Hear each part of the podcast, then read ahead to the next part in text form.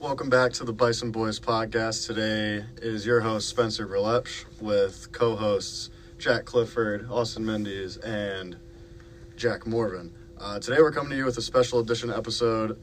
Recently, me and Cliff took a trip to the Super Bowl as part of one of our courses, and we're going to recap it. We're going to give you guys the inside knowledge, and we're just going to talk about our experience, and how fun it was. So, I mean, to start out today, Cliff, Super Bowl 58, Las Vegas. What was your biggest takeaway? How much Man. fun was that? It was, I, I don't know, I can't put it into words of how amazing it was. I think there was just once in a lifetime opportunity, and I'm blessed that I was able to go on it along with you, along with many other different students that were on that trip. But I think it was a real, like, not only from a fan perspective, but kind of a operations perspective. I got, we got to see a lot of behind the scenes work that we wouldn't normally see on a day to day basis amongst NFL games. So it was definitely a surreal moment for sure. And for Austin, he attended this trip, same course last year in Phoenix. And seeing the differences between Phoenix and Super Bowl 58 is something we're going to touch on today. And we're also going to get the fans' perspective from what people saw on the outside from Jack Morvan today. So, to start off, Cliff, your Super Bowl experience on the day of the game, what was it like? Uh, so started off, we were up early in the morning. Just well, it wasn't necessarily early, but their time, uh, Pacific Standard Time, was about seven thirty. We all woke up and headed to Allegiant Stadium. I think I said that correctly, but we were we were there, and our our shift time started at nine. and We ended our night off at nine p.m. So it was a twelve-hour shift. It, it's kind of a doozy, but you had to really live in the moment, really appreciate your surroundings of where you were as an individual, and we were working it, so we had to kind of take appreciation of what we were doing. But yeah, it was it was a fun time the whole day. We started off slow, and then the gates didn't open up until eleven, and then people started coming in. All the floodgates started opening up, and, and it was a, kind of a cool thing. We got to see a little bit of the game, but at least where I was standing, it was it was um it was in a tucked away corner, but there's still a little TV up, kind of like we have over there. But I was able to watch a little bit of in your it. back corner over there, too. Yeah. A lot of stories about the people you saw coming into Yeah, the suites saw- and things like that. I saw a, a huge list of celebrities such as like Ryan Garcia. Uh, I saw Jess Laser, a YouTuber. Uh, I saw the, the D'Amelio family, famous TikTok family. Uh, a bunch of other celebrities. Johnny Dang, who makes all this crazy jewelry, but just some notable people I saw throughout my time. LeBron James. LeBron James underneath my nose, which was probably the the craziest experience ever. But yeah, I think just like just being there the atmosphere of all the fans and everybody was just crazy. I know from our side, where me and Mark were, Mark was my partner during that day, we uh, were really right next to the suites, but on the concourse level. So being able to see the fans come by, help them out. I mean, when they started coming in at 11, we welcomed them with a smile. Telling them, welcome to Super Bowl 58, and they were all hyped up, ready to go, whether they came from the tailgate or not. But I think the coolest part about it, and I'm sure you'll agree, was really just being there, not even necessarily being able to watch some of the game, hearing the fans cheer, hearing the PA go crazy. The halftime show that we got a couple peeks of was amazing, but the experience as a whole was amazing just because it's like you're at the Super Bowl. It's something that 95% of people probably aren't going to 95 is probably even it's probably even more than that aren't ever going to experience and there are definitely pros and cons to watching it on TV. Uh, definitely some things that I think I would have rather seen on TV, like the halftime show and a little bit of the first half. But at the same time, it's an experience I'm never going to forget and something that I'm going to hold with me for the rest of my life just because of the things I saw, the people I saw. You spoke of Ryan Garcia. He waved to me. I saw Dan Orlovsky, who Johnny Manziel. uh, Johnny Manziel, some of other people saw, so it was cool, things like that. And to turn it over on its side, Austin was not inside the stadium for his shift, but he was around for Super Bowl week. And tell us, what were some of your takeaways from the Super Bowl week in Phoenix? Thanks for rubbing it in my face that I was in the, in the stadium for the game. But um, yeah, we landed in Phoenix last year on Monday. Immediately, you walk out of uh, the air the airplane, and you were smacked in the face with Super Bowl merchandise, uh, signage, everywhere, all over Phoenix International Airport. Um, we leave out of the airport and hop in our van. We start heading down to uh, go to our house, and everywhere you turn, Super Bowl 50, what was it, 57? Yep. Super Bowl 57 stuff everywhere. And you have Eagles stuff here, you have Chiefs stuff there. Uh, the mountains alongside uh, the highway in Phoenix, there was Super Bowl stuff everywhere. Um, as for how that week went, uh, we went to Chase Field. That was a cool experience there. Um, and then kind of got to hang around Old Town Scottsdale. Following that, down in Old Town Scottsdale, there was ESPN stuff everywhere. You didn't really see that much Super Bowl stuff.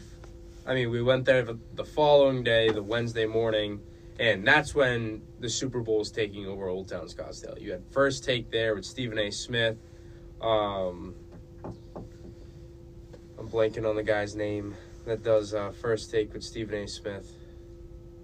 But It was um, before Shannon was there. Yeah, it was so- before Shannon. So I, it was um Max Kellerman, no the dog. uh, Chris Oh, Russo. Chris Russo. Yeah, oh him. yeah, Um, but yeah, everywhere you went the next day in Old Town Scottsdale, there was Super Bowl 57 stuff everywhere. Then we went from there to where we would be working at the Phoenix Convention Center during the day, and I'm sure we'll talk about our own Super Bowl experience experiences um, positives and negatives. in a few short moments. But we went there, met with Christian McCaffrey. Jared Haight actually ran into Pat McAfee on the street, just walking down the street. It's funny. Um, and yeah, we'll get into our experiences in a moment. But game day, I was there from a long, early 3 a.m. till 11 a.m. It was freezing, uh, of course, for those of you that know science. Um, the desert is pretty cold at night. Um, so I looked like I was bundled up for an Alaskan trip and not a trip to the great desert of Phoenix. Oh, definitely the same problem we had. I mean, it was in Yeah. the 30s and 40s when we were getting. I know we were there. inside, but We're every o- every other time we were outside, it was Yeah, like the whole week. It's like we're in Vegas. We're expecting it to be 60, 65, and it's all that. But to harp on your point about seeing Super Bowl advertisement everywhere, I would say I think they did a little bit better job of that in Phoenix than they did in Las Vegas. In Las Vegas, it was still really the casino atmosphere, the kind of come and gamble atmosphere. You walk into the into the airport and you don't see Super Bowl first thing. You see slot machines. Yeah. So it's there. There was some, but not much. Like I were, like, remember. there, were some hangers And the baggage, the baggage claim, I spe- specifically remember like they had like digital signs like coming straight out of it, and it said all Super Bowl stuff like promoting Patrick Mahomes and Brock Purdy Yeah. at the top of it. But like that, that kind of stuck out to me at least for signage wise, because I don't know, I feel like the signage in Vegas wasn't really as much as it seems like in Arizona.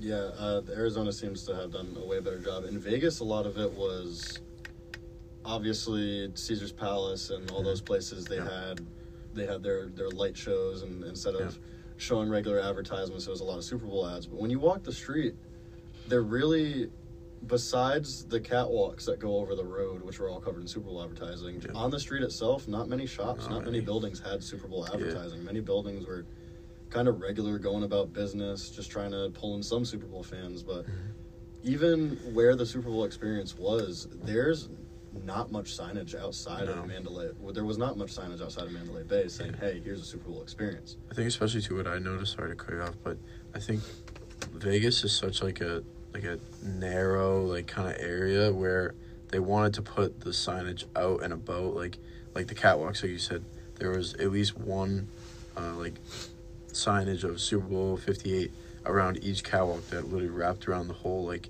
like four way intersection so that was probably like the bigger ones that amongst that what I saw and then there was like a little like statue in front of uh, the Caesar's Palace um, statue that had a mock trophy I'm sure and then it was like a Super Bowl 58 and like a little big like uh, I, I don't know what the term is called but like a Just an arch. yeah, like an arch. Yeah, that's what I was trying to think of. But it was that was really like the only big things in the city. But realistically, like there's there's only so much that they can do.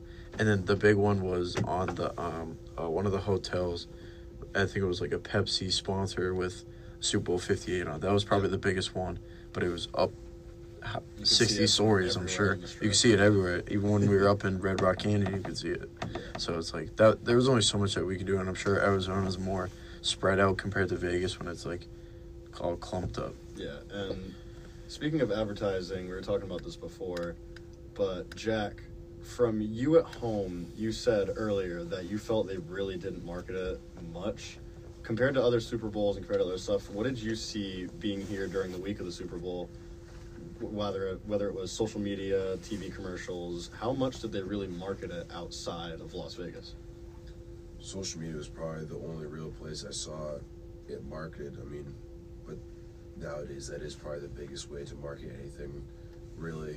Um, just the major sport networks just, you know, putting out different statistics for the Super Bowl, you know, daily. They would just throw out stats for the Chiefs, and the Niners, you know, different stuff.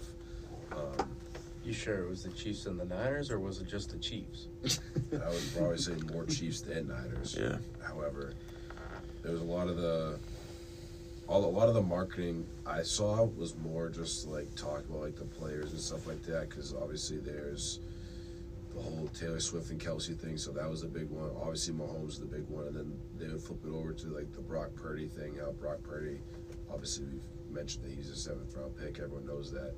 You know, it's just like they, they marketed them in different ways through social media, but I think they really are glazing the Niners. I mean the Chiefs, excuse me, and how good they are and everything. And then like the Niners, obviously, they were the favorites to win, but they weren't marketed as the favorites to win the game. It Oh, almost sure. seemed like everything through social media was pointing towards the Chiefs winning everything because of everything else involved with the Chiefs, you know. And the Niners, I think, obviously, they weren't marketed as much, but they were involved in it. And I wouldn't even say that there was commercials about it. Really, there wasn't. There's not really. That's not really a thing. I don't really think anymore about that. Um, Yeah, everybody knows the Super Bowl's coming up, so you might as well just not waste the time on it. Right. So a lot of, like I said, a lot of the marketing was just a lot of statistics, a lot of graphics that were put up. You know, comparing people, comparing teams past in the Super Bowl, teams, players, and comparing QBs, running backs, et cetera, et cetera. So it's just like, you know, the marketing isn't really great for stuff like that. But again, I see why they don't need to market it as much. I mean, there's minimal people in America that know the Super Bowl isn't coming Yeah. in the second week of February, right? so, but I think I, I mean, again, seeing more market would have marketing would have been cool, but you know, to what extent is it needed? I think to talk about that Chiefs bias that you're talking about, even in Las Vegas, and Cliff can attest to this, we saw a lot more Patrick Mahomes and we saw George Kittle, Christian McCaffrey, Brock Purdy, and that really surprised me considering it's an hour flight from San, an hour, hour and a half flight from San Francisco. There, there were a lot of 49ers fans there, but a lot of the advertising was Patrick Mahomes, Patrick Mahomes, Patrick Mahomes. Not even as much Kelce as I thought we'd see. Not almost there was no Taylor Swift because she wasn't performing in a show there. And that's what I think because Vegas is more of that show town, go and gamble, sports betting, and all that stuff. But a lot of it was Patrick Mahomes. Uh, even in Vegas, there were, I mean, there were whole, a whole two days where that signage you were talking about, that light show put up on the side of the building, it was all Chiefs players. And then there was one day we were there where it was some 49ers players and it was switched between Chiefs players. So there definitely was a bit of a bias in the marketing. I mean, I guess you gotta have you gotta have to push something when a team's not a favorite, and obviously in Vegas with the sports betting, it's you're gonna put the Chiefs out there. Hey, they're the underdogs, but they're a good team. Go bet on them. Give us some money. Especially with MGM being there, BetMGM, and then DraftKings and FanDuel both having spots there, and many sports books. So. I think that has something to do with it for sure. It's just getting people to bet on the underdogs and on the team that they don't think is going to win. Yeah, you took the words out of my mouth. Um, but I feel like I could agree with you, like marketing and digitally wise, like they were more for the Chiefs, but physically, and I know San Fran's only however long you said from Vegas, like people were a lot more people were wearing 49 For sure. like jerseys and apparel compared to the Chiefs, which is kind of an interesting thing to see. And I feel like every time we were walking the street or the strip or anywhere we were going, we'd always see like a handful of 49ers fans and maybe a, a group of Chiefs fans, and that was really it. Mm-hmm. So A lot of the Chiefs fans almost were families too. yeah. And whereas the 49ers fans were kind of just people hanging out but most of the most of the chiefs fans that were there were families kind of vacationing you could tell they weren't just from Right. vegas they were there Yeah. for the game mm-hmm. You know, I think just looking from an outside perspective, you know, looking at obviously you say the Super Bowl's gonna be in Vegas, and you really think that's gonna be an unbelievable time because you know people go to Vegas, people have a great time in Vegas, but you know I think that everything else that goes on in Vegas kind of takes away from what the Super Bowl actually is and how great of an event it is.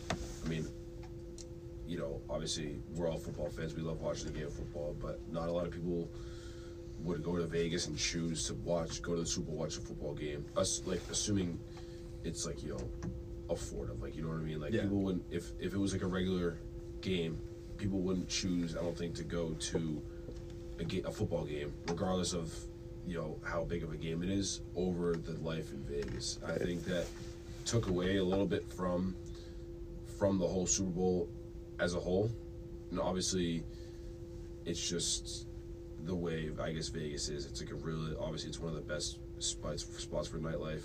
Obviously, you mentioned Galen a bunch of times. They all have the Sphere over there, which has a lot of stuff. Which that was another aspect of the marketing for the Super Bowl. They use the Sphere a lot, Yeah. putting, putting stuff on the graphic, which is really cool. I Yeah. think it's a really cool venue. Um, but I just think Vegas took away from the Super Bowl naturally because of how festive Vegas is. Mhm. I can definitely agree with I that agree. too. Like seeing that, like there were so many people that were just there because it's Vegas. I mean, Right. I, it really felt like everything was going off without a hitch. I mean, when the Super Bowl was at MetLife, New York, it almost seemed stopped, and the whole all of Manhattan, all of Times Square was just Super Bowl, Super Bowl, Super Bowl events, and it's like New York kind of stopped for a week to hold the Super Bowl at MetLife, whereas in Vegas it, it it would seem like a normal week to us. Like it, it seemed like what we would expect Vegas to be Right. during any regular week during the year, which was really interesting because we expect I'm at least myself, I expected a lot more football events to be happening and all that, whereas it was really just normal people shopping and going to the casinos. I think what I was going to ask you, Austin, is obviously Glendale isn't as big of a, of a nightlife thing as you know Vegas, and next year it's going to be in New Orleans during Mardi Gras. So Yeah, I, was, I was about to bring that up. so like that whole thing is like this whole they're getting trying they're trying to get people to go to Super Bowl because of what's around it. I think more than where like the actual game itself. So you obviously were in Arizona and Glendale last year. What was did it seem like that it was the whole city was or that whole area was focused on the Super Bowl more or was it kind of like it didn't really slow down what was going on around? Before I answer that, did you guys have an event planning committee that was the one running the show? No, No, We had- it was we had captains. I I think is that what you're referring to? No. So in Arizona, we had the Arizona Super Bowl event committee. oh yes, we uh, we did have Las Vegas Super Bowl event committee, but Oh yeah, yeah. it I, was yeah, yeah, split up more than I've heard talking to Dr. Streeter, where there were separate teams for the Super Bowl experience and for Mm. the Super Bowl. Yeah, that was the same thing for us, but the event committee is the one that like puts everything out there. Yeah, we Yeah. It's not the same for every city. So Phoenix, there was the Arizona Mhm. Super Bowl event committee. Then I'm assuming in Vegas We there was the Mm-hmm. yeah. Vegas. I know there was some carryover between Yeah. uh, Chet and one of the other women that helped us. They were part of the committee in Arizona last year, so there was some carryover. But at the same time, there were a lot of Raiders people and a lot of um, that we met on Zoom meetings and during Mhm. training. Raiders people, Allegiant Stadium people, and Las Vegas people in general. So The- the there company, was yeah. turnover. The company we worked for was called Populous, which was under the planning committee, I believe. Yeah, I didn't work for that company when I was uh, in Arizona. At least I don't think so. Um, I never heard of Populous before Jack just mentioned it. But to go off of your question, in Arizona, I mean, like you just said, the Raiders had um, a hand in how they advertised it, which knowing the Raiders franchise and everything that the Raiders have done to be a global sensation, I'm surprised there wasn't a lot of advertisements in Vegas. Arizona, on the other, other hand, it was everywhere.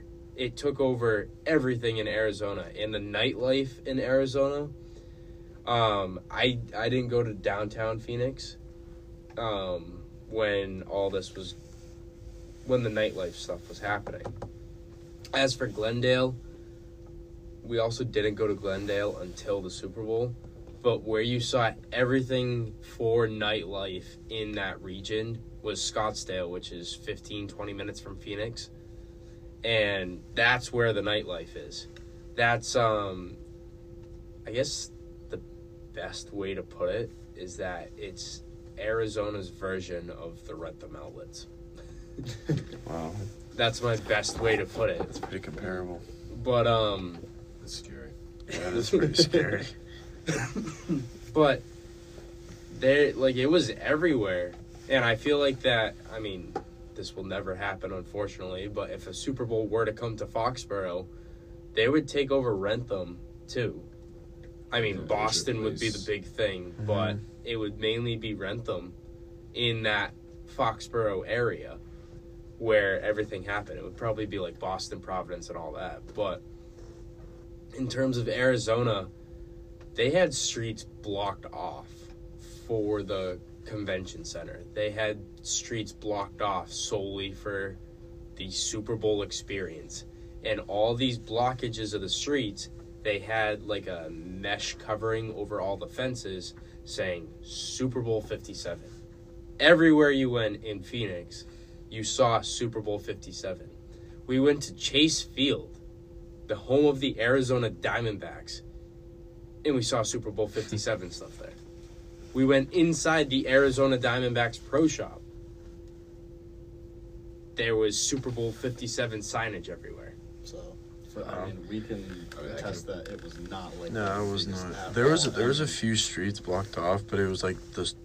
Well, the they said the campus was Yeah. one of the smallest campuses like ever hosted a Super Bowl. So the only streets that were blocked off were the surrounding streets that were in like near the campus, and then there were some streets like around the city that were kind of blocked off for. I'm sure it was like personnel or somebody that's important, so they blocked those off so no one else could be coming in and out of that. But there wasn't really many, and for like the ticket line, they said the the the street that they blocked off was like 700 feet, I think. So if you compare that to, I don't know, I think they said, I think two football fields is what they said. Yeah, but I mean, in terms of you saying like the whole city was taken over, it was. I mean, if you didn't look it up, you would not know where the Super Bowl experience was held. No. You can't. I mean, as in terms of blocking off streets and getting people to go a certain way for it, you can't block off the strip. So I see why it Mm, wasn't yeah. the same kind of takeover, but at the same time, we had a hard time getting to the Super Bowl experience, Right. and we were working it. So definitely between what you and Jack are saying, where Vegas really kind of overtook the whole Super Bowl thing because it's already Vegas, and with it going to New Orleans or New Orleans next year and Mardi Gras, definitely it could be making a turn for the NFL as them trying to have the Super Bowl be something that's happening at this place rather than this place gets the Super Bowl. Because in the past, with Minneapolis and New York and all these places, the Super Bowl was the biggest thing. Whereas during that week, you know how many people probably went in and out of MGM Casino? Like, it it really didn't. If anything, it yes, it raised the flow, but they weren't there for the game. They were just there for Vegas, and it just happened to be the Super Bowl. It seemed like for a lot of people. Here's my counter argument to that. Have any of you watched The Dynasty yet? I have not. Not I yet. was gonna start watching it. So during the first, I think it's actually the second episode or something like that. Um, it starts talking about the Patriots Patriots' experience in New Orleans in 2001 um, during the Super Bowl. Of course, I wasn't born yet, um, but Mardi Gras is happening at the same time. So, what the NFL did then, and this is 22 years ago, Yep. 22 years ago, because the Super Bowl would have 20, been, yeah. Um, 22 years ago, the NFL's still mixing in with Mardi Gras to try to make this the focal point, the main priority. And as far as I know, they did the same thing for Super Bowl 42, I believe, between the Niners and the Ravens. But, I mean, this will go into a whole different thing um, when you guys watch it, and I don't want to spoil any inside things for you.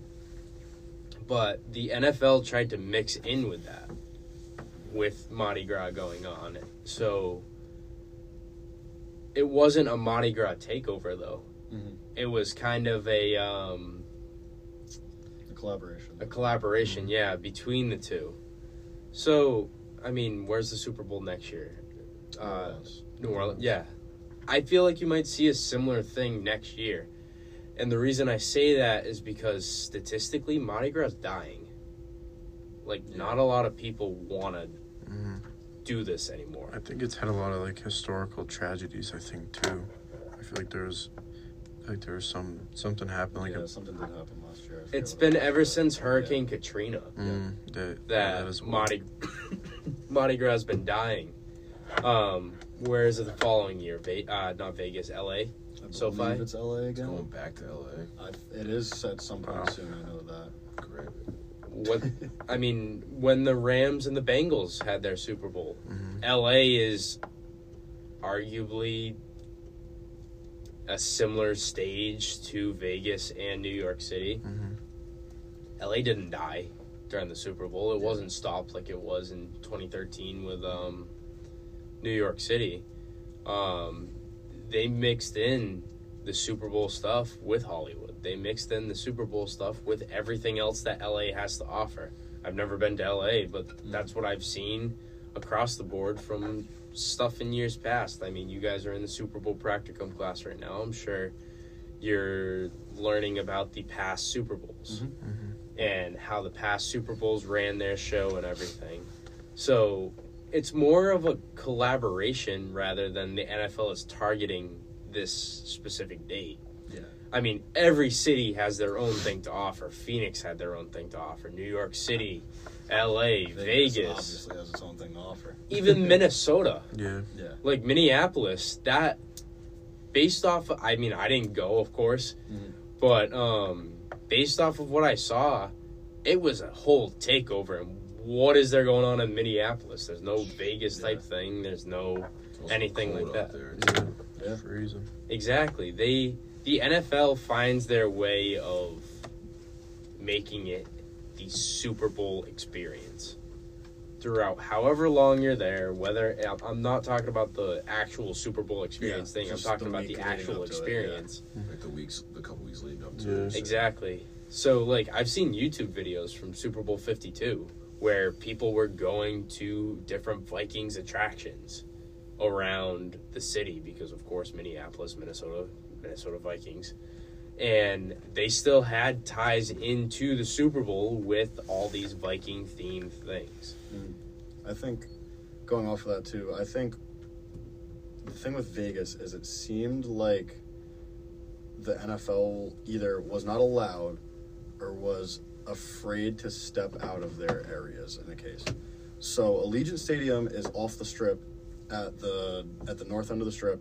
It's a little it's a couple it's across the interstate.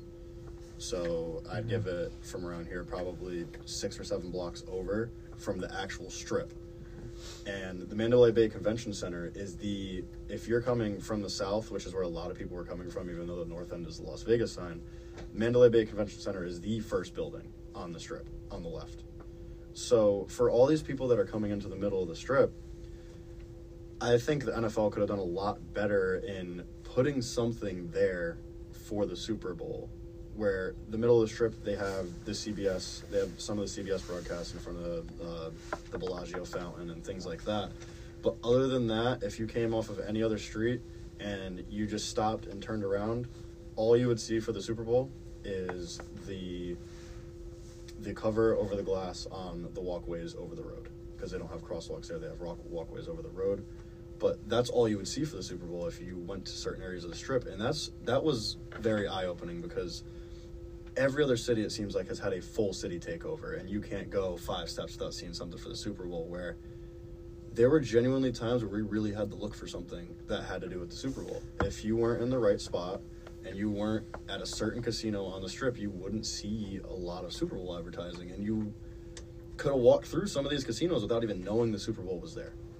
And I don't know if that was the casinos not wanting the NFL to come in and put advertising or not wanting to have to pay for anything or something like that. or if it was the NFL just saying, "Hey, it's Vegas, people are going to come anyways." Because that's really what it felt like. Is NFL kind of just said, "It's Vegas, people are going to be here. We're going to have a football game. People are going to watch." It was a sold out crowd. I didn't see an empty seat in that Yeah. building, so obviously it's the Super Bowl. It's going to be a sold out crowd. But in terms of for a regular fan during the week, if you didn't go to the Super Bowl experience event, it other than seeing the CBS booth and a couple of picture uh, photo op spots across the strip, it really didn't seem like they were marketing a Super Bowl experience. It seemed like it was just Vegas, but there's a football game this weekend. So I think a lot of these other cities have done it a lot better. Go ahead, Jack. I said, I mean, I think that makes sense. I mean, it's um, I mean, I, like I said before, you don't really need to market the Super Bowl. You don't really need to market Vegas. I think that just like people are gonna go, like you just said, people are gonna go to Vegas. They're gonna want to experience Vegas, and then the Super Bowl's being played this week. Yep. I don't want to say it played second fiddle, but I think they played hand in hand. Mhm. But almost like you said, from a marketing aspect, it, it seemed like the Super Bowl was playing second fiddle to Vegas as a whole, which again, there's there's two sides you can play. I'm gonna play the side that the Super Bowl should have been marketed more. Hmm. Like I said before, you can you can make an argument for the other side that you don't need to do it, but I think that it could have been incorporated a little bit more into into Vegas itself. And I'm just I'm mostly going off what you guys are saying, and what I saw on hmm. social media. I just think that there is there wasn't really.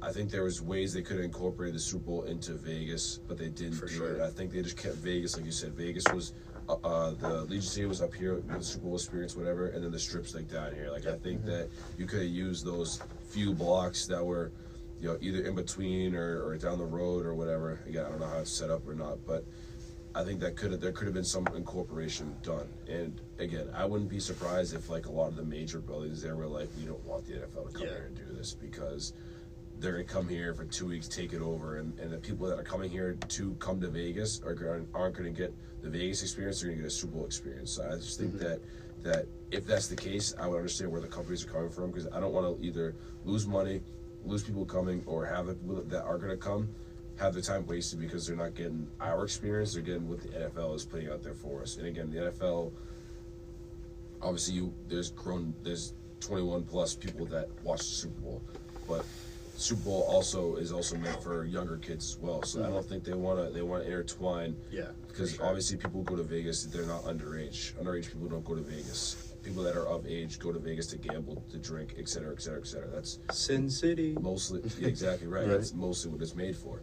So like the I would understand if the businesses don't want the NFL coming in in, in here and and um, making it more youthful. Yeah. I guess is the word I'm looking for, which I would understand from the people of Vegas aspect why they don't want to do that.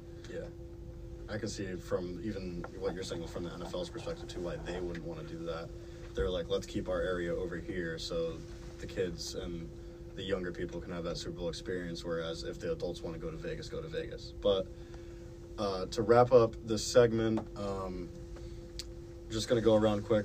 Each guys, what did you think of the Super Bowl this year? Was it good? Was it one of the better ones you've seen in terms of the whole event at all, or do you think they could have done a lot better? Um, I think it was good. Overall, I think it could have been a little better, but I think it was good. I don't want to take too long, but I think it, there definitely has been better Super Bowls. I think from the games standpoint, I think it was okay until later in the game. Um, from everything else, I think it wasn't as hyped up. I don't think people were as were as excited for it. Mm-hmm. The Bengals Rams Super Bowl was probably one of the most exciting Super Bowls ever. The Rams really were. Obviously, the Rams really weren't favored a ton. Neither were the Bengals. Like they were two teams that came together and really weren't the cream of the crop. But now you see the Chiefs and the Niners. They're two of the top five teams in the league. You know, I think I think it could have been a little bit better from a games perspective, and I think it wasn't hyped up because oh well, two of the three best teams or two of the three favorites to win it are in the Super Bowl again. So Yep. I can't stand Mahomes. Um, now I know how everybody felt with the Patriots dynasty. Oh, yeah. But Yeah. going off of what Jack just said about the Rams Bengals Super Bowl, I felt so much more excited Oh. for that one than I did Right. this one. And I'm not talking about the teams per se. Um, opening night this year. I forgot that was going on. Yeah. and I normally watch it. I've watched it every year with my dad. Um, the Bengals Rams Super Bowl is the one that sticks out to me the most. Yeah, COVID was going on, or whatever that whole thing is. I'm not getting into that right now, but the um, I don't think there was per se an opening night that year. I remember that um, the Bengals, for instance, they sold out Paul Brown Stadium or whatever they call it now um, for their own media day thing. And then you flip sides to the other end of the country, and the Rams have fireworks. They have all this pyrotechnic stuff going on for their opening night. I like. I will always remember that. Yeah. Where this year, uh, I think the only thing I ever saw about opening night was uh, the selfie that Brock Purdy, Fred, Fred Yeah. Warner, uh, Mahomes. Mahomes, and uh, I forget the last Chris Jones took. Yeah. I think that's the only thing I saw about opening night this year. Other than that, like this was a forgettable Super Bowl. I that was gonna be what I was gonna touch on is yeah, I was since I was there, I'm never gonna forget it. But if I was a fan watching at home, it's one of those games where it's gonna be like, oh yeah, the Chiefs won in second overtime. That's pretty cool. But as for the spectacle of it, like I'm gonna remember that MetLife Super Bowl for the rest of my life because I sat at home and watched on TV an entire week of them showing every single event that was happening in New York and the whole spectacle. And they had the zip lines going through Times Square and all that stuff. And it's like, I'm gonna remember that for the rest of my life. Whereas Vegas didn't have that spectacle feel to it. But thank you guys for listening. We're gonna take a quick break and we're gonna be back in a little bit. So have a good day.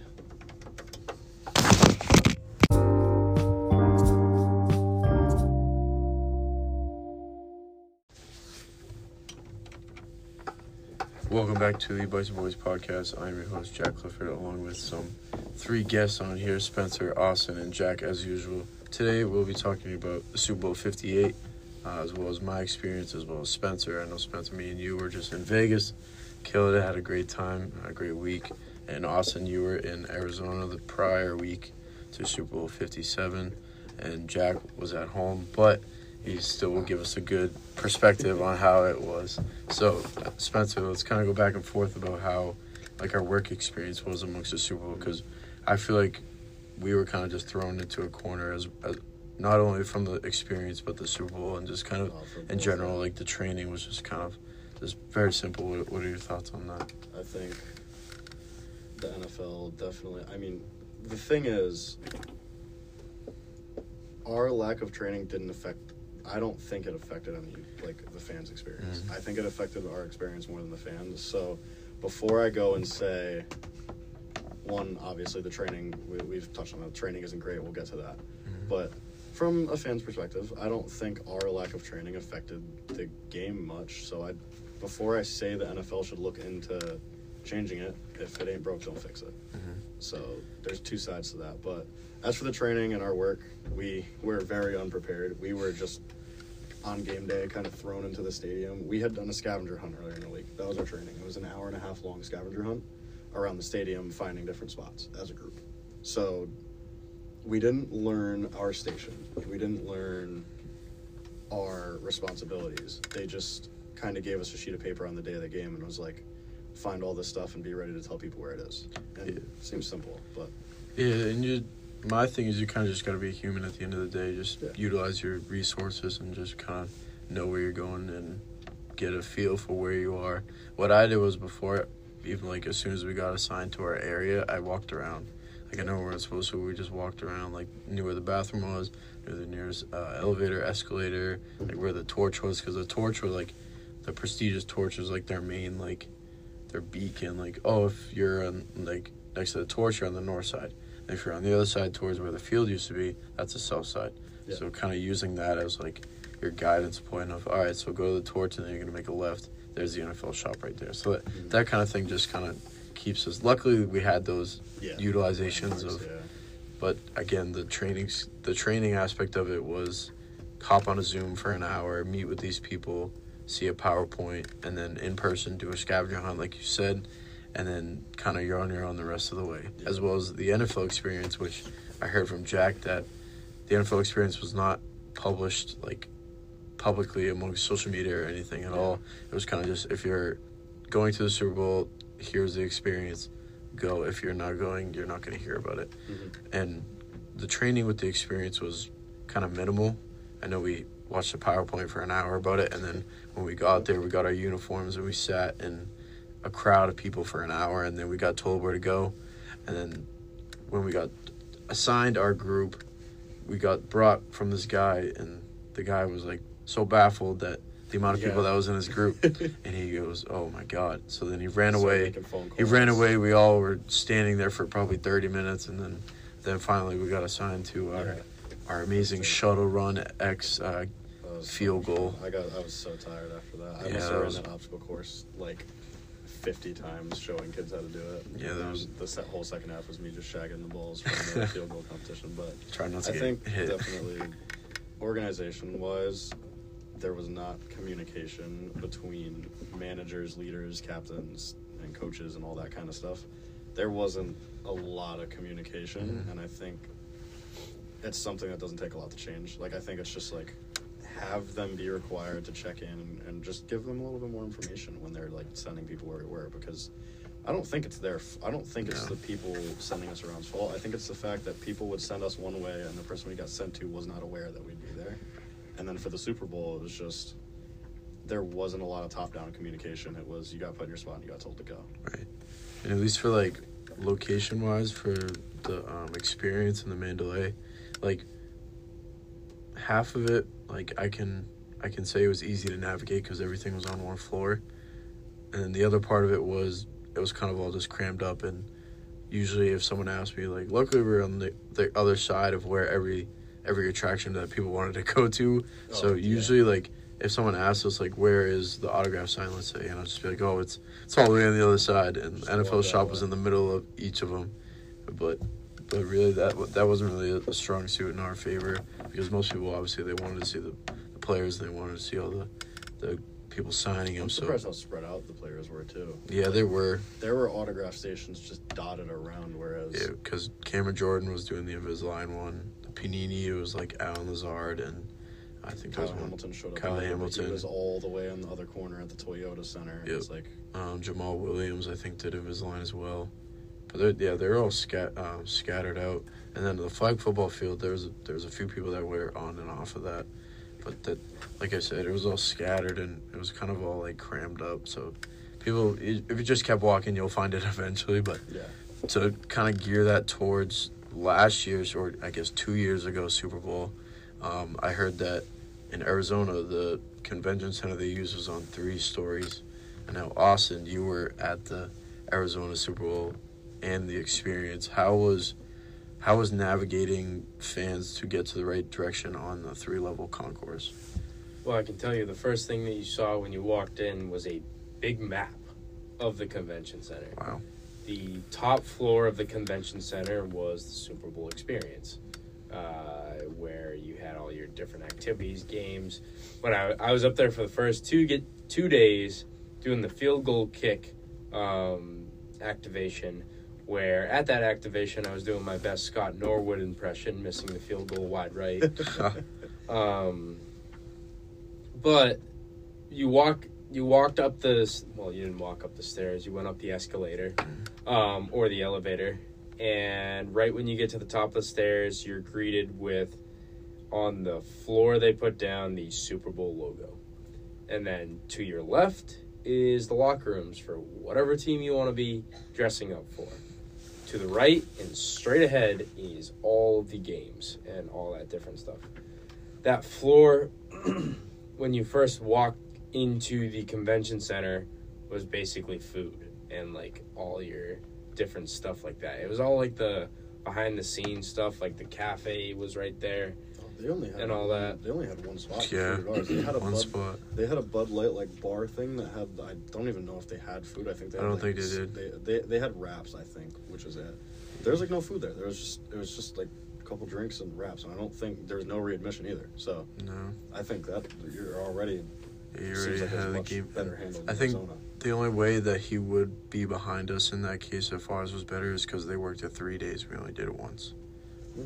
Yeah, we worked it um Wednesday, Thursday, no, Thursday, Friday, Saturday.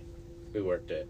Um, so yeah, when you walked in, that like entry level floor is cafes and all that. It, there's not much space in the Phoenix Convention Center for anything else. Top floor was all the activities and all that. The bottom floor, you walk down, you go down the escalator, go down the elevator, go down the stairs, whatever you choose to get from one floor to another. And um, they kind of like all shuttled you into one giant room.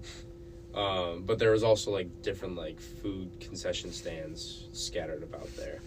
Um, actually, on that middle floor was also the NFL Pro Shop. Um, but anyways, you get down to the basement. You walk into the basement, and right there, when you walk in, to your left was the giant Super Bowl logo. That I know you guys took a picture with the Mhm. Super Bowl logo, and then directly behind the Super Bowl logo is the Lombardi Trophy, and that was the first thing that you saw when you walked into that basement was the Lombardi Trophy. Vegas, you had to walk about what felt like half a mile because of the way the crowd was. The Yeah. Super Bowl trophy. So Vegas was set up in one big room. When you walked in, the first thing you saw to the right was the 40 yard dash, to the left was a sign with Super Bowl experience, and right in front of you was a Panini booth. And then that stage, so they had a whole stage set up with the Lombardi on it. You go up, take a picture, walk down.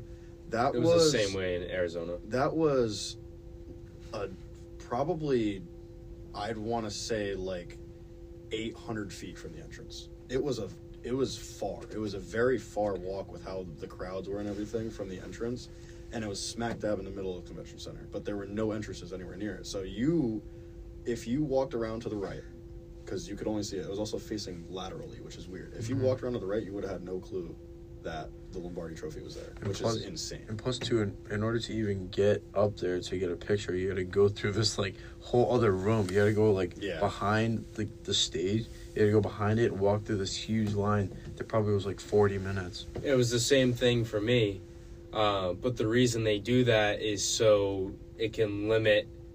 If you want to see the Lombardi Trophy, you're in this line for Yeah. the Lombardi Trophy, and you're not blocking it. Which wasn't a bad thing. I thought it was just crazy. So to the left was more uh, the rings, all the Super Bowl Yep. rings. Right in front of the Lombardi Yeah, they had that. stage was uh, the two conference championship trophies. Mm-hmm. All the way to the left, when you walked in, was um, the Panini stage, Mm-hmm. and they had probably like five or six stages, uh, not stages, tables set up for players to be at. Right next to that was the Invisalign stage. Mhm. In like the middle of that was the Lowe's uh, thing, Yep. Um, which was right next to the stage. You like throw it through the O and it lights up. I don't know. I wasn't allowed to be Oh. near there. Um, I was there, but it was Mhm. before anybody showed up. Yeah. Um, so I don't really know what it was. Uh, behind that was the NFL Total Access stage, Mhm. which is where I was on Saturday.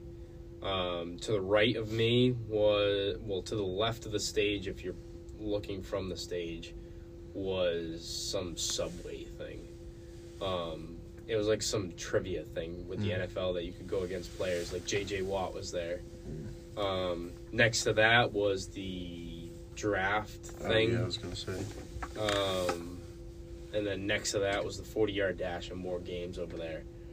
But everything was like in its area and it was there's no overlapping or anything and you could easily navigate through the whole thing.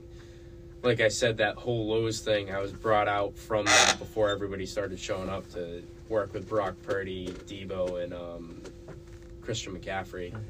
But other than that, like the bathrooms were right behind me uh, at the total access stage. They had a little pathway going behind the total access stage to the bathrooms, so nobody was like. Of course, there was a ton of people there, but nobody was like right up against each other. Um, Yeah, that. That was a different story. Very different story in Vegas. Mm-hmm. It was I mean- only really like that on the third floor where Mhm. all the games were because I mean you have 25 games and a space that's probably the size of a football field.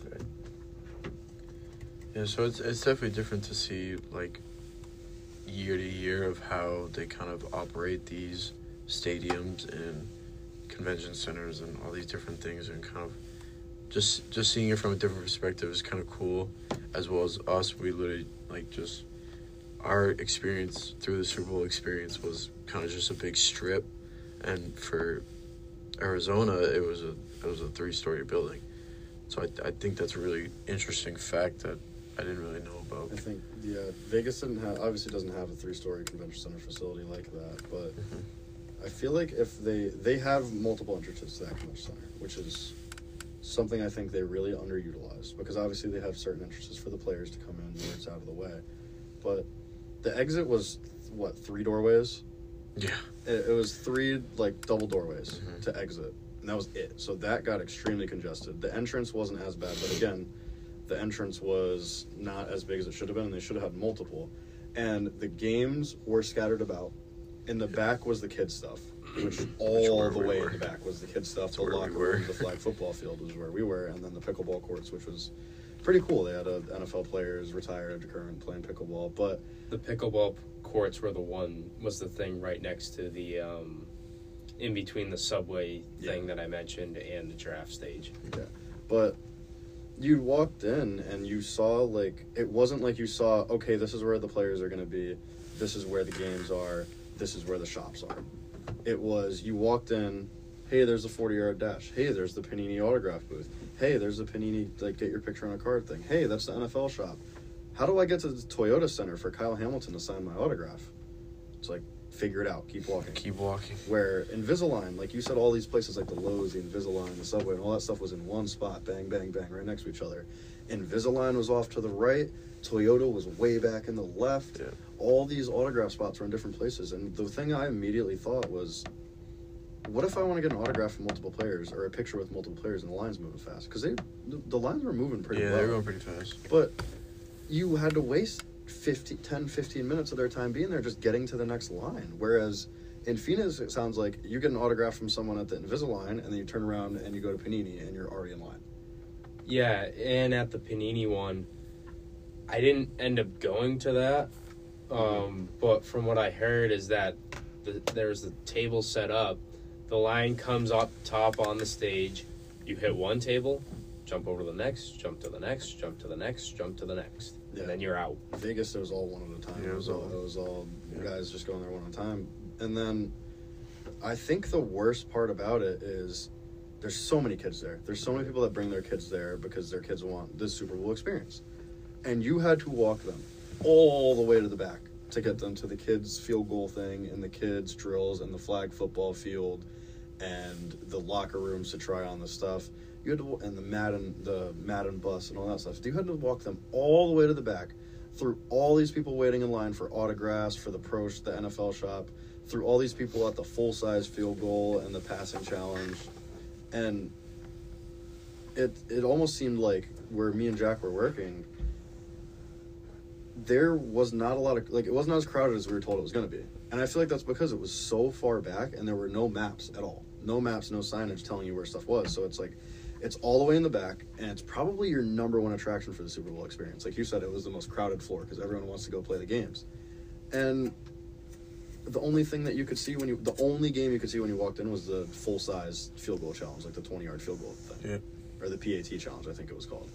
Other than that, you had to go searching. And I think that's, that was a big problem because it caused a lot of congestion because everyone's trying to cross paths and get to the next autograph booth or get to the pro shop or get to this game and they're all in different spots. So you got people making their own routes through tables. You got make people trying to skip between these two stations to just get to their spot quicker and it's just created a lot of confusion and congestion. Mm-hmm. Definitely could have been set up a lot better.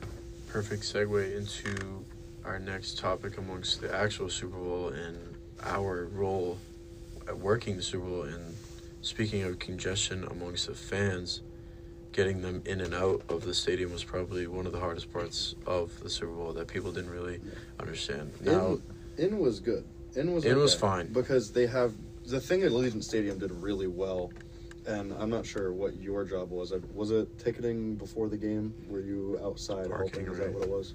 I was so I was a captain that day. Um, we were stationed. There was a route going along um, State Farm Stadium, and I was at the entrance as to where the employees come in at three in the morning. Um, I was the first person that everybody saw. Lucky them. um, and then my job was just to make sure that the employees knew where they were going. So we had like on location east here, and then uh, the security up there, and you couldn't, you could only turn left for on location south, I believe. But then it was blocked off. So everybody was told to go counterclockwise around the stadium. So what sucked was that if you had to work at um, the Eagles, the Eagles fan party or whatever, the family party, Mhm. you had to go all the way around the stadium just to go to something that you could turn left at, and bang, you're right there. So, oh, go ahead, you're. Um, but yeah, we were stationed all along that route, just basically holding up giant signs saying, "Go this way, go that way, go this way." Yeah, there's some people doing that there. Yeah, so the way Allegiant does it is really smart if you can get people to listen. The tickets are color coded based on the section you're in. So they have north, south, east VIP, west VIP. So depending on where you're seated in the bowl, you either get a north ticket or a south ticket. So you This- go to the your own entrance, like but blue and it's pink. colored, so you can actually tell where you're supposed to be because there are massive choke points on the east and west sides of the stadium near the suites. Because it's in Vegas, the suites are huge. That's the biggest thing about Allegiant Stadium is they try to make the suites giant. But you can't. There's on the second level of the stadium, you can't walk fully around the concourse, and it's one of the only stadiums where you can, where there's a spot in the stadium where you can't do that. Only on level 100. Level 100 is the only time you can walk around the full concourse. But it gets probably as wide as like a hallway in Nichols College at Right. certain points in that stadium, which is in, which was insane for us Mhm. to see because Define what hallway. uh, probably like a like the like the Davis hallway. There's a certain sp- spot where it was that thing, Yeah, yep. and it it was just insane because specifically egress and getting people out Right. They don't know where to go. They want to go out where they came in. And you can't do that because it's a certain way it's set up. One, there's a lot of drunk people. Two, there's a lot of entitled people because it's Super Bowl. Entitled. And people just don't listen unless there's a complete wall blocking them off. So, the biggest thing about that stadium is The it stadium. seems is the stadium. Yeah, literally. But the big, the biggest problem about it is the stadium itself. The way they did it is the way they had people come into the building was great. Getting people in and having people get to their seats. I had like three people ask me what like how to get to a certain section because it's it's Mhm. very easy to get to your section, but when you're leaving, That's it's the hardest part. it doesn't work that way. And for you saying like everyone coming in had to work walk uh, counterclockwise, that would have been great to have at it like that was outside the stadium.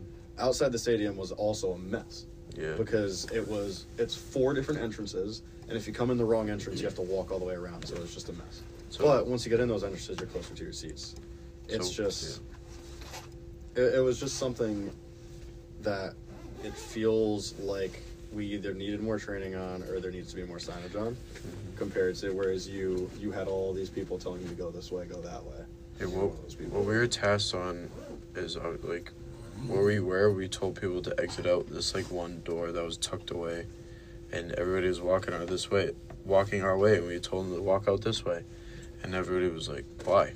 I was like, "This is the fastest way out the door." And they said, "Okay." Everybody started filing out, and then the trouble that we had was the people that were the amongst the family of the teams that won or lost. I don't think it really mattered but we had people that were showing our credentials that they had field passes. And turning to you, Jack, did you watch like the ending ceremony amongst the game? Yeah, like the MVP. Did it- Like. In the beginning, did it seem like there was like not many people there? Kind of. I don't know. It was Yeah. like so from an inside standpoint that's because it was extremely complicated to get access to the field at that stadium because there's the way everyone else exits and we are making a wall as people, so people don't walk where they're not supposed to. But those people with the credentials had to walk through the wall. So they have to wait for all the regular fans who are just leaving the stadium, the, the depressed 49ers fans that just lost the game. They have to kind of just bump their way, throw some elbows to get through there.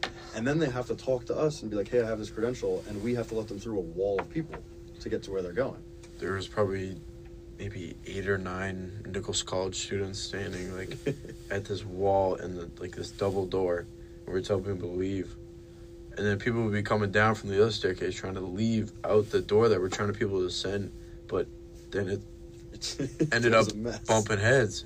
So I was like, no, go keep going this way. So we had to put one person like in the middle of the, in the middle of the staircase to tell everybody keep going. You're almost there. Like That one more, me. I lost one more voice- flight. I lost my voice so fast. Yeah, one more flight. we had we had fun with it. I think there was there was a couple times where we were laughing throughout You're- the whole thing. You're telling me that number one NFL fan, the queen of the NFL, Taylor Swift, went through your wall? No, No, no, she was No, in the she- suite. She got right onto the field. which was cool because the captains that had the walkies, they said like that was a, another cool thing too amongst like operations side that like the captains heard like when every single bus was coming in, every single person that was coming in, Taylor Swift's family and J- Jason Kelce's family's coming in. Like all those people were like getting told on the walkie when they're coming in. I wasn't on the walkie, but I heard from my captain. They were telling us like when people were coming in, like 49ers bus was coming in, Chiefs are coming in, coaches when it like all those people that were coming in. It was really cool. But yeah, going back to um, my point, you like in the beginning there wasn't really many people like on the on the field when the Chiefs won. No, I mean I saw like the beginning part of it, and I kind of just walked away from the TV.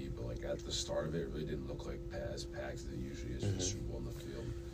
And I think it all lines up with what you guys have been saying for the past twenty minutes or so. It just seems like there was a lot of confusion among the stadium, where Right. people are supposed to go, where people aren't supposed to go, how they're gonna get there. You know, and I remember Pro- Professor Streeter, our sport event management class, was telling us the the day that Wednesday you guys got back. He was saying how how different it was because in Glendale, they were it, the way it was set up. I forget one of them was set up really. Obviously, Glendale was set up a lot better, and then at Allegiant it was set up a lot differently and more complicated. So I don't know. It just seems like that. Seems like it all lines up with what you're saying is why there wasn't a lot of people on there was because that it was uh, troubling, tricky, it, whatever you want to Mhm. call it, to get around the stadium. Yeah, and I know I know I think it was honestly from you, Spencer, that told me like maybe three or four minutes before the game was over, like before OT was over, was like, yo, we got to tell these people, tell these fans to go down the stairwell. We got We were like, what? we we got bullied, Got bullied. by the group of fans coming out. So Yeah. there's the big south entrance and the big north entrance. There's the main entrances to the stadium for general admission, all that stuff for anyone in the lower bowl. You enter out like 15 doors wide. It's just completely open at the south and north entrance. There's that choke point I told you about, which is where we were stationed. We tried to make a wall to stop people from going through that choke point because that just creates so many problems. One, it's where people enter and leave the suites, and two, it just would make it, it's dangerous. There's so many people trying to exit through a 10 foot wide hallway at maximum, and then at some points it gets as little as like. And another six, bad part too that I just came in my head, there was so at the end of the hallway that we were at was a was an elevator and there was people with wheelchairs. Mhm. So we were like, we had people come this way with wheelchairs, and I was like, oh, the elevator's right there. So they they'd go around, and yeah. try to bring them, and then the elevator operator told us that it didn't work. So the nearest elevator was like on the other side. So we had to tell people, yeah, it's like over there. Yeah. And they were like, wait, how far is it? And I was like, I think it's on the other side. Definitely gives me appreciation for these security that make like full walls get people out because we're 100%. four or five of us trying to block off 10 foot wide hallway Right. and we got people just ign- completely ignoring what we're saying bumping through our arms just walking right through it's like Mhm. if you want to get out of the stadium exit the south like well i came in the north well it doesn't matter you, you have to exit the quickest way and it's Right. it, people don't think about that again they're drunk they might be sad that their team lost a game or they're excited the team won or they're trying to get somewhere they're trying to get to their uber all that. We got a lot of that. Like where's the closest ride share just exit the stadium and find it. It's so much easier that way. But the large it's very difficult to control that large of a crowd of a people that rowdy after such a football game. So definitely gives me a lot of appreciation for people that do that. But again it could have been coordinated better. Right. we did not know where we were supposed to be stationed and where we were supposed to send people. So it was kind of a group of like five of us. We're like, hey, these people came in the south. We're going to send them out the south because everyone's supposed to be going out south and north entrances. And we ended up getting we. It was almost like a, a war zone. We got pushed back thirty feet and had to open another set of doors to get people out just because we couldn't get people to walk a certain way. Now imagine if you guys needed to evacuate them. It would have been, It would have been brutal. It, it would not have been safe. And again, you talk about that. We would not have been prepared for that at all. We had no like the most they told us about exiting is uh, send them to the south and north entrances, and if it gets too crowded, open these two doors. Which Again. it did. Which we did. I felt like we were prepared for everything in Phoenix.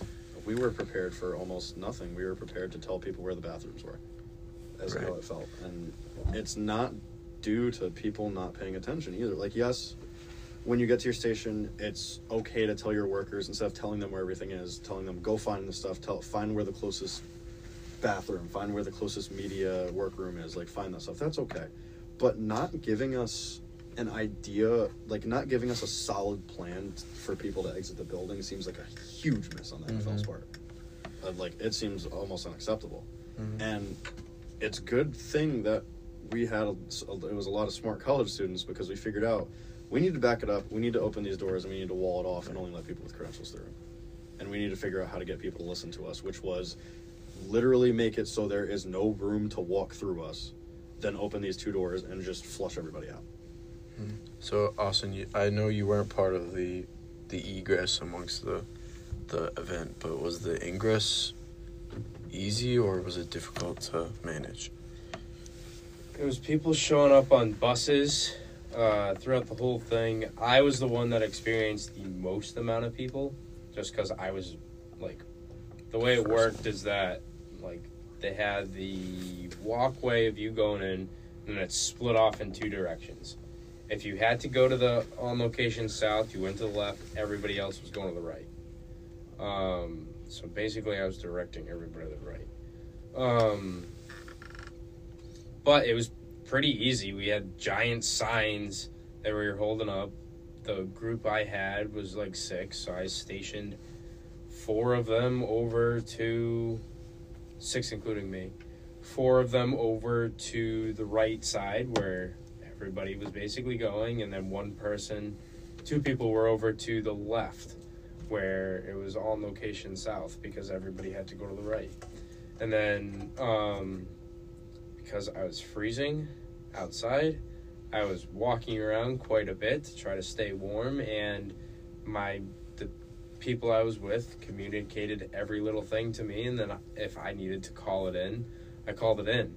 Um, other than that, it was. I think it's easier for that, like the ingress. I've been to many stadiums. I've been to um, Raymond James in Tampa Bay. I've been to Gillette. I've been to Fenway. All these different places, they all have their own ways of ingressing fans in.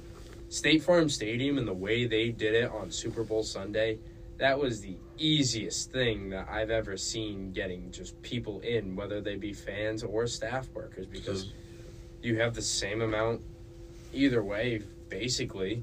Um, so I wish Gillette did something like that. They have it better Yeah. now that they have all those renovations in place. Right. But like, other than that, when I went to Raymond James a couple of years ago, you the whole place entered in through one entrance, unless you were going into a suite. Other than that, like, you were all filed into the front entrance of Raymond James Stadium, the part that overlooks the Tampa Bay. Um, that was probably the best setup thing that I've ever seen of any stadium that I've gone to. Whereas ours was chaotic. It was, and they had a whole like plan, like to tell if someone entered the wrong entrance, tell them to go this way. That plan was if someone enters the wrong entrance, tell them to go back to the entrance they entered, go up the escalator to the third level, then walk across, go back down. Now that you're on the south side, if you enter the north, and then go find your seats. And it's like, do you need to have a way to sort this stuff before they enter the building because as a fan if I walk into a stadium and they're like, "Oh, you went the wrong entrance," I'm like, "Oh, whatever," and they're like, "Turn around." Go up three stories, then go back down three stories, and then go find your seat. It's like, I'm gonna get lost, or I'm just gonna get caught in a crowd for 45 minutes. And like that was all they said. They were like, "Yeah, just do that." And I was like, "No, we're we're gonna." It wasn't as crowded as I said it was to be. So like when people asked me how to get to the other side, I told them to walk through the choke point because at the beginning of the game, no one was walking through the choke point. It's after the game you can't send them. Because the beginning of the game, everyone's coming in the main entrances, and it's like they're they're no one's really getting as far into the stadium because they walk in and the, their bowl, their seating's right there. So I guess that's one good thing is that all the escalators are at the entrance. So you walk in, you don't have to go to the middle of the stadium to go up. You walk in and you have the escalator to go up, and then you can find your your seat on your concourse. But listening to how it was set up at State Farm, it's it seems like they were a lot better prepared for ingress and egress than Las Vegas. Mm-hmm. And I'm curious to see how things will be next year and the coming years. Amongst next year will be in New Orleans and during Mardi Gras. So curious to see the the numbers and the capacity amongst all fans that are in attendance of next year's Super Bowl. So appreciate you guys coming on here. Thank you for listening. We'll see you guys soon.